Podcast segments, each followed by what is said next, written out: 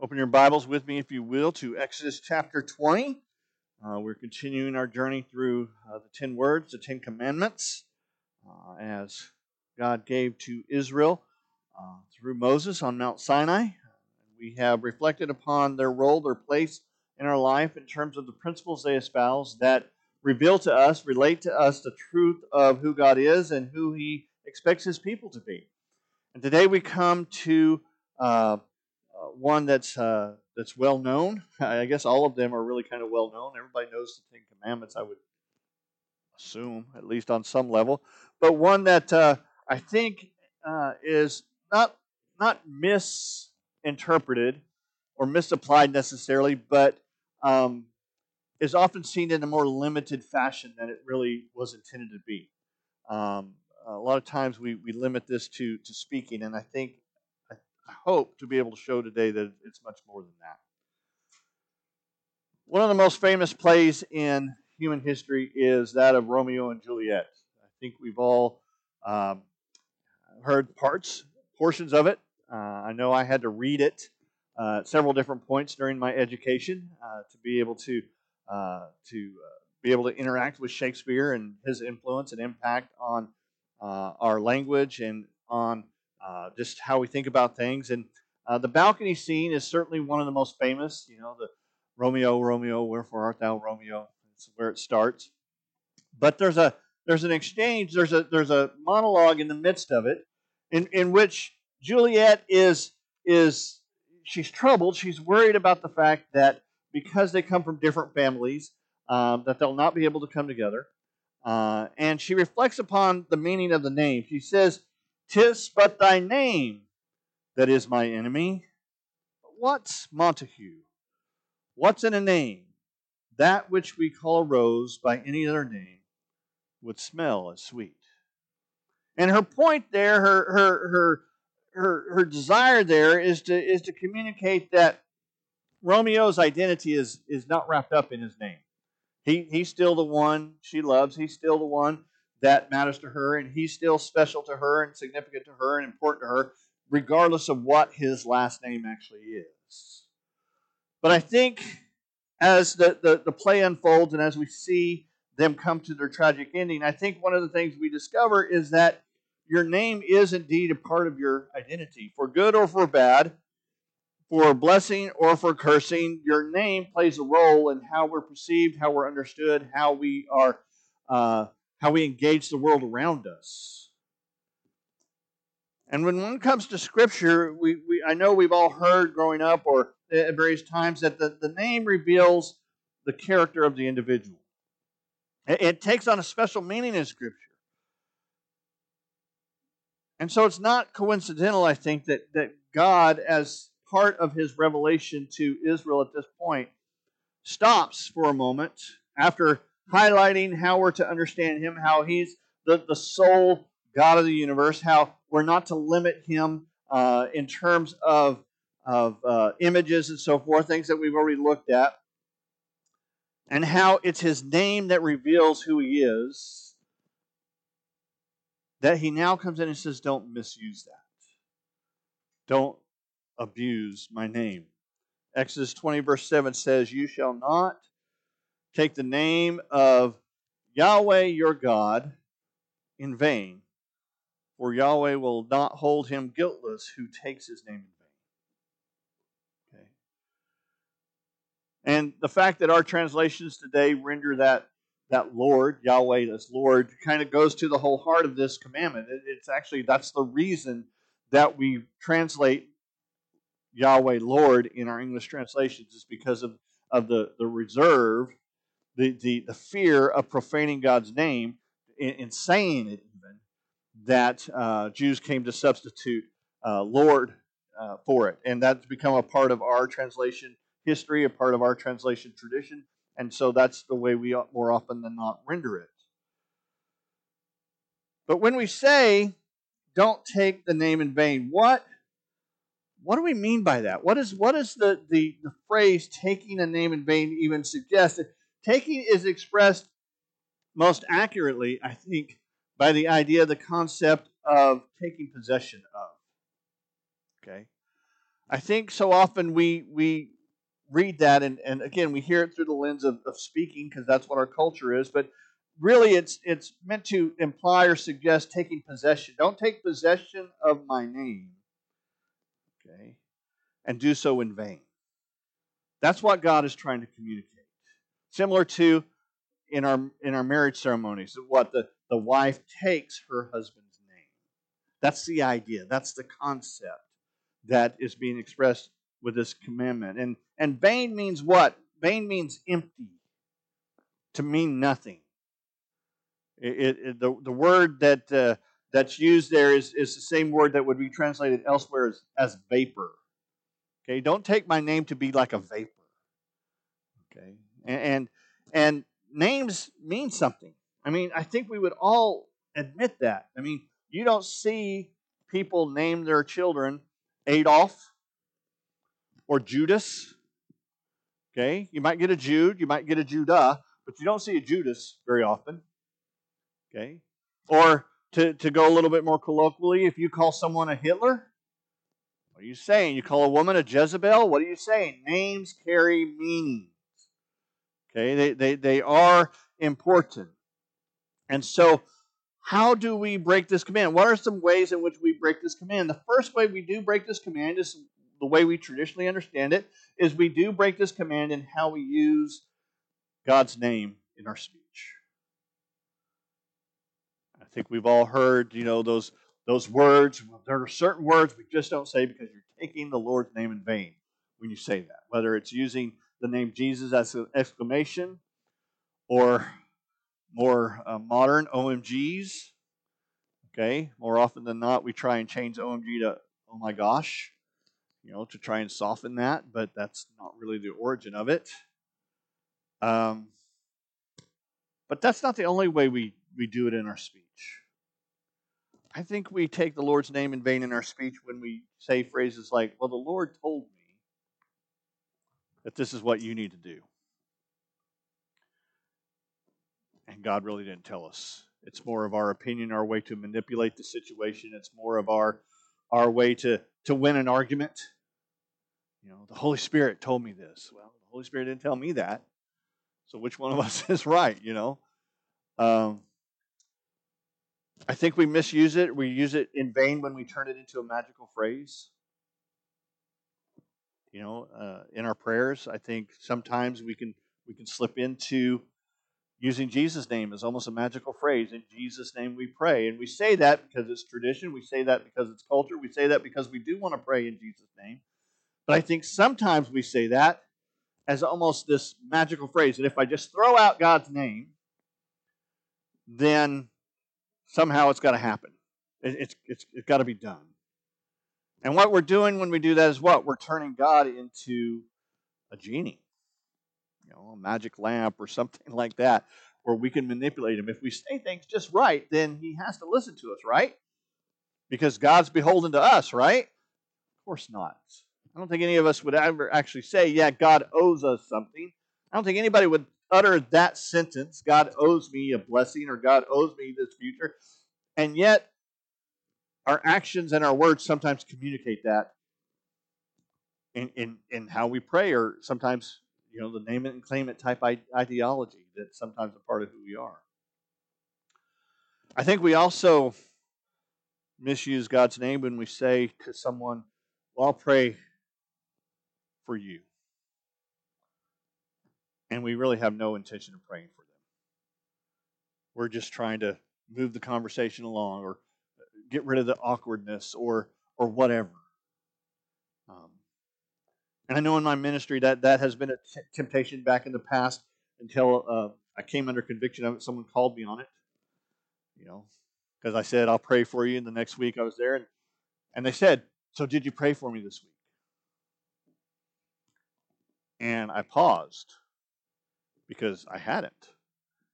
And they were the type of person who could see through that, and they, they called me on it. You didn't, did you? And I came under conviction in, in that exchange. Um, that if I say I'm going to pray for somebody, usually I do it right there. Okay? But I, I also do it later, just because I don't want to take the Lord's name, but I don't want to misrepresent God. I don't want to take his name and then use it in a way that's improper.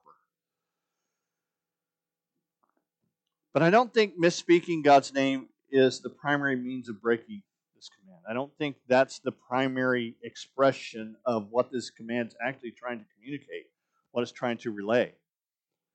Um, I think it has more to do with the lives we live. I think we break this command, for instance, uh, in what we approve of that God would not.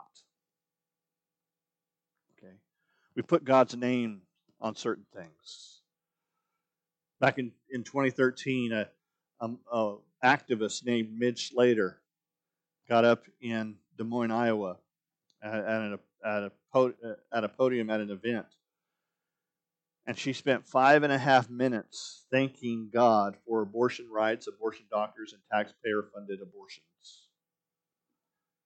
Um, she also referred to the decision to have an abortion as a blessing, and even praying for women who have been afraid by their paternalistic religion. She used God's name,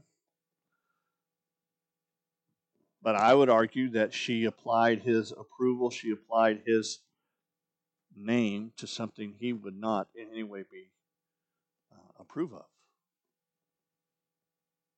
Well, that's the them. What about us? I know in, in the especially the last twenty years or so of my ministry, one of the one of the big things that, that's com- constantly come up is the whole worship wars question. And people on both sides of this debate, contemporary versus hymnal, and it, it's it's faded by and large in, in most churches nowadays. It's probably been settled in most churches nowadays. But still, at the heart of that whole debate is what? I have a more accurate picture of who God is than you do. And we end up making something, in most cases, out of nothing. There was a song uh, that came out uh, kind of midway through the, the worship wars. It's The Heart of Worship. And it was written as a response to the worship wars that at the end of the day, you know, the, the big line in the song is, it's all about you. I'm sorry, Lord, for the thing that I've made it when it's all about you. It's all about you.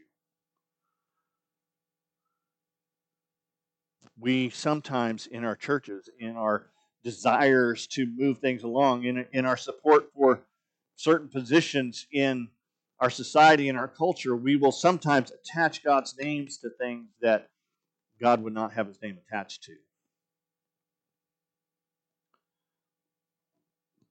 It comes out sometimes in our attitude or our focus. When I mentioned Miss Slater earlier, and I'm speaking to myself as much as to anybody in this room, where was the focus of our anger? Was it Miss Slater? Or was it the one who's deceived her? At the idea she's espoused. As Christians, we are called to love our neighbor, and Miss Slater is our neighbor. And to take a tack, to take an approach, to take a, a, a journey in the direction of dehumanizing her is to break the commands that God has given us. And play, uh, apply his name to something he would not approve of. We see it in church groups such as Westboro and, and other places where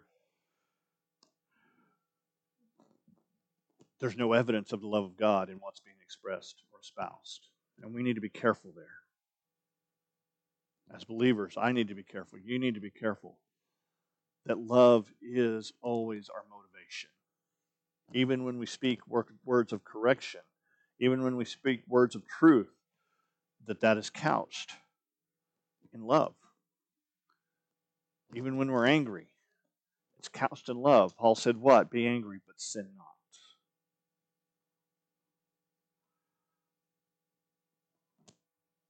We also break this command by living lives that fail to show who God really is.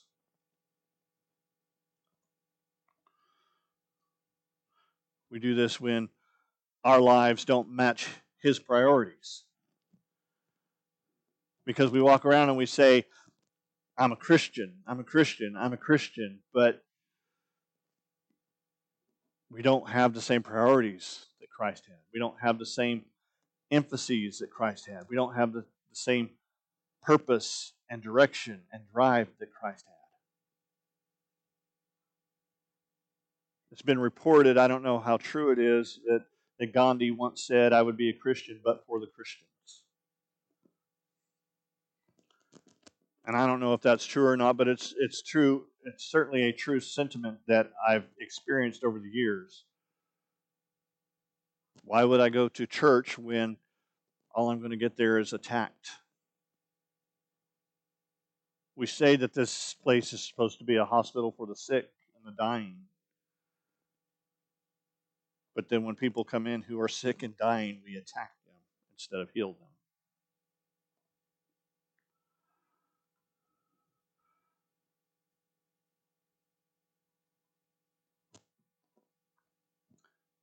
But I think we also break this commandment in living lives that fail to show who God is by not living lives within His power. There are a lot of people who are believers, and, and I don't question their sincerity and their belief in, in any way, but we live lives, and, and I fall into this trap as well, we live lives that are powerless. We don't walk with the authority and the assurance. We we try and grab for power and, and influence and manipulate people. Why? Because we don't trust God to do what God has said God's going to do.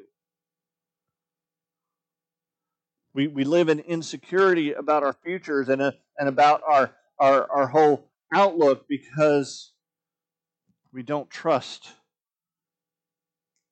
in the power of the Holy Spirit dwelling within us. Now, I'm not talking about presumption. Presumption's when, again, when we assume that God owes us something or that God's going to act a certain way when He hasn't clearly given us, you know, that sort of uh, direction. I'm not saying you climb into your car and say, I'm not going to buckle up because God's got me. That's presumption.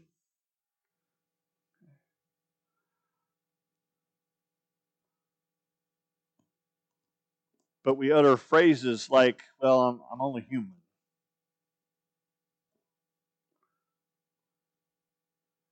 If you're in Christ, you're not only human. You are a Holy Spirit-empowered being. You have been given direction. You've been given clarity. We need to start living that way. And I would say that the, the principle of this command is grounded in the positive power available to those who belong to Yahweh. But this, this isn't about not doing something. I think there is an implicit do certain things in this as well. There is an implicit call, an implicit challenge that plays out. And, and that plays out, I believe, for the Christian in, in three key, key areas.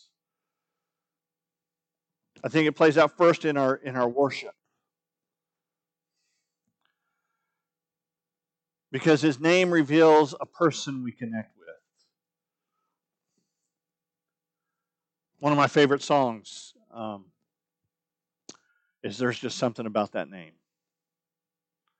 You know, every time I sing it, every time I hear it, encounter it, it, it resonates with me. There is something about the name of Jesus that's special, that's powerful, that's encouraging, that's correcting, that's comforting.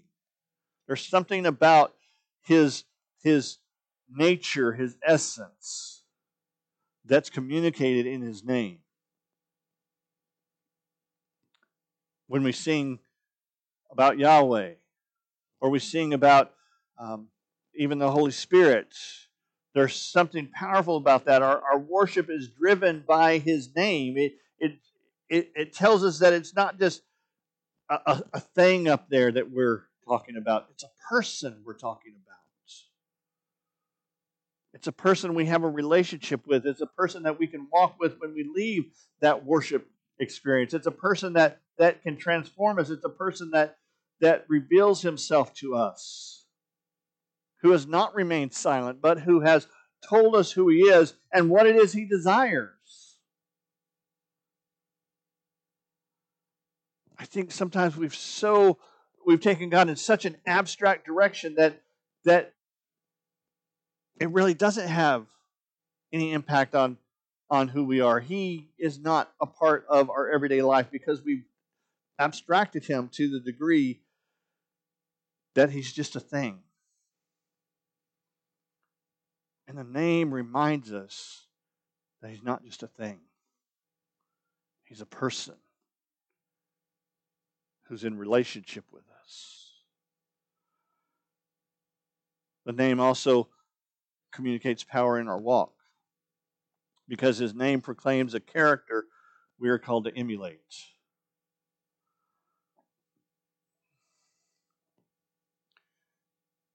How many times in Scripture do we encounter, "Be holy, for I am holy"? "Be perfect as your Father in heaven is perfect." These, these phrases, these sentences are, are meant not just to, to call us to a certain behavior, but again, to call us to a relationship and to understand that, that in the name of Father and Yahweh and Jesus and Holy Spirit and, and the other names that are revealed to us throughout Scripture, there's power there to, to do what we've been called to do. God doesn't call us to emulate us and, and then say, "Why aren't you doing better? You should be able to do this on your own." God calls us to emulate who he is and then empowers us to do just that. And so when we pray in the name of Jesus, we're what? We're praying in a way that, that is reflective of his desires. It's reflective of his priorities. And there's power in that. To align ourselves with him and And, and his, his desires and his commitments is to see a transformed reality, a transformed life.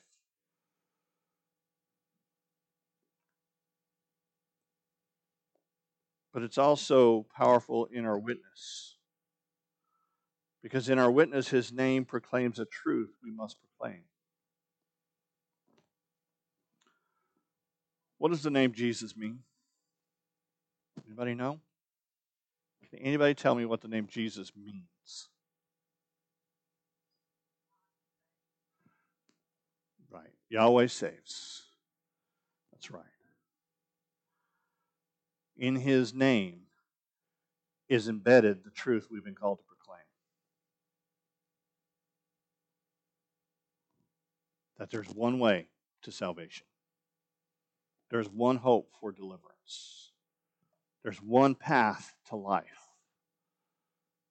There's one God that we serve, that we worship. There's one church that he's called into existence. There's one Spirit that empowers us. Yahweh saves. Every time we proclaim the name of Jesus, we're proclaiming that truth, that he saves us. He alone saves us. And so as we live our lives, as we carry out these commitments, as we function in our worship and in our walk and in our witness, we do so under the power of his name. And it's in that power, it's in that reality that we, uh, we dwell and we function, so that we don't declare his name empty or meaningless, or vaporous. We declare his name to be something that transforms us, that changes the world, that can change those that we reach out to. And if you're here and you don't have that relationship with Christ, you don't have that, that assurance, that confidence, that, that truth in your life and in your existence, that Jesus Christ is your Lord and he is your Savior, he's the one who has transformed you, then let me invite you today to that relationship with the person who died for you and rose again in power three days later so that you may have life, with the person who has said, "I came so that you may have life and have it to the fullest," with the person who said, connect yourself with me because my yoke is easy and my burden is light. To the person who said, whoever would save his own life would lose it, but whoever gives his life, surrenders his life to me, will gain it. Jesus is calling you to proclaim his name. Whoever believes in his heart that God is raised from the dead and declares that Jesus is Lord will be saved. One day we're all going to do it. Paul tells us, John tells us, that one day at the name of Jesus, every knee shall bow, every tongue will confess. Will we do that now, when we can enjoy the life and the hope and the eternity that that brings, or will we wait and do it as an imposition and say it in sorrow because we recognize that we didn't have a relationship with him all along? God is calling you to see the power of his name today. Let's pray. Heavenly Father, we thank you. I thank you for this time. I thank you for these people. I thank you for your Son who died. And it's in his name that we come today to, to declare your righteousness and your goodness, to declare the truth of the salvation that you offer, God. And I, I pray that if there's anyone here this morning who has never surrendered their life to you, who's never entered into a relationship with you, never called on your name for salvation, that you would draw them and that they would respond. God, I, I want to lift up my brothers and sisters here and myself here, that you would help us as we leave here this morning to walk in the power of your name. Not just in the sense of your name goes with us, but in the sense of that you are present with us as a person that we can call upon. Person that we can count upon, and that we don't have to live lives of defeat and failure and loss, but we can walk in the power of your presence, so that even when we experience sorrowful things and sad things and losses and difficulties, we can still find joy because we found you. Pray that you go with us this morning. In Christ's name, amen.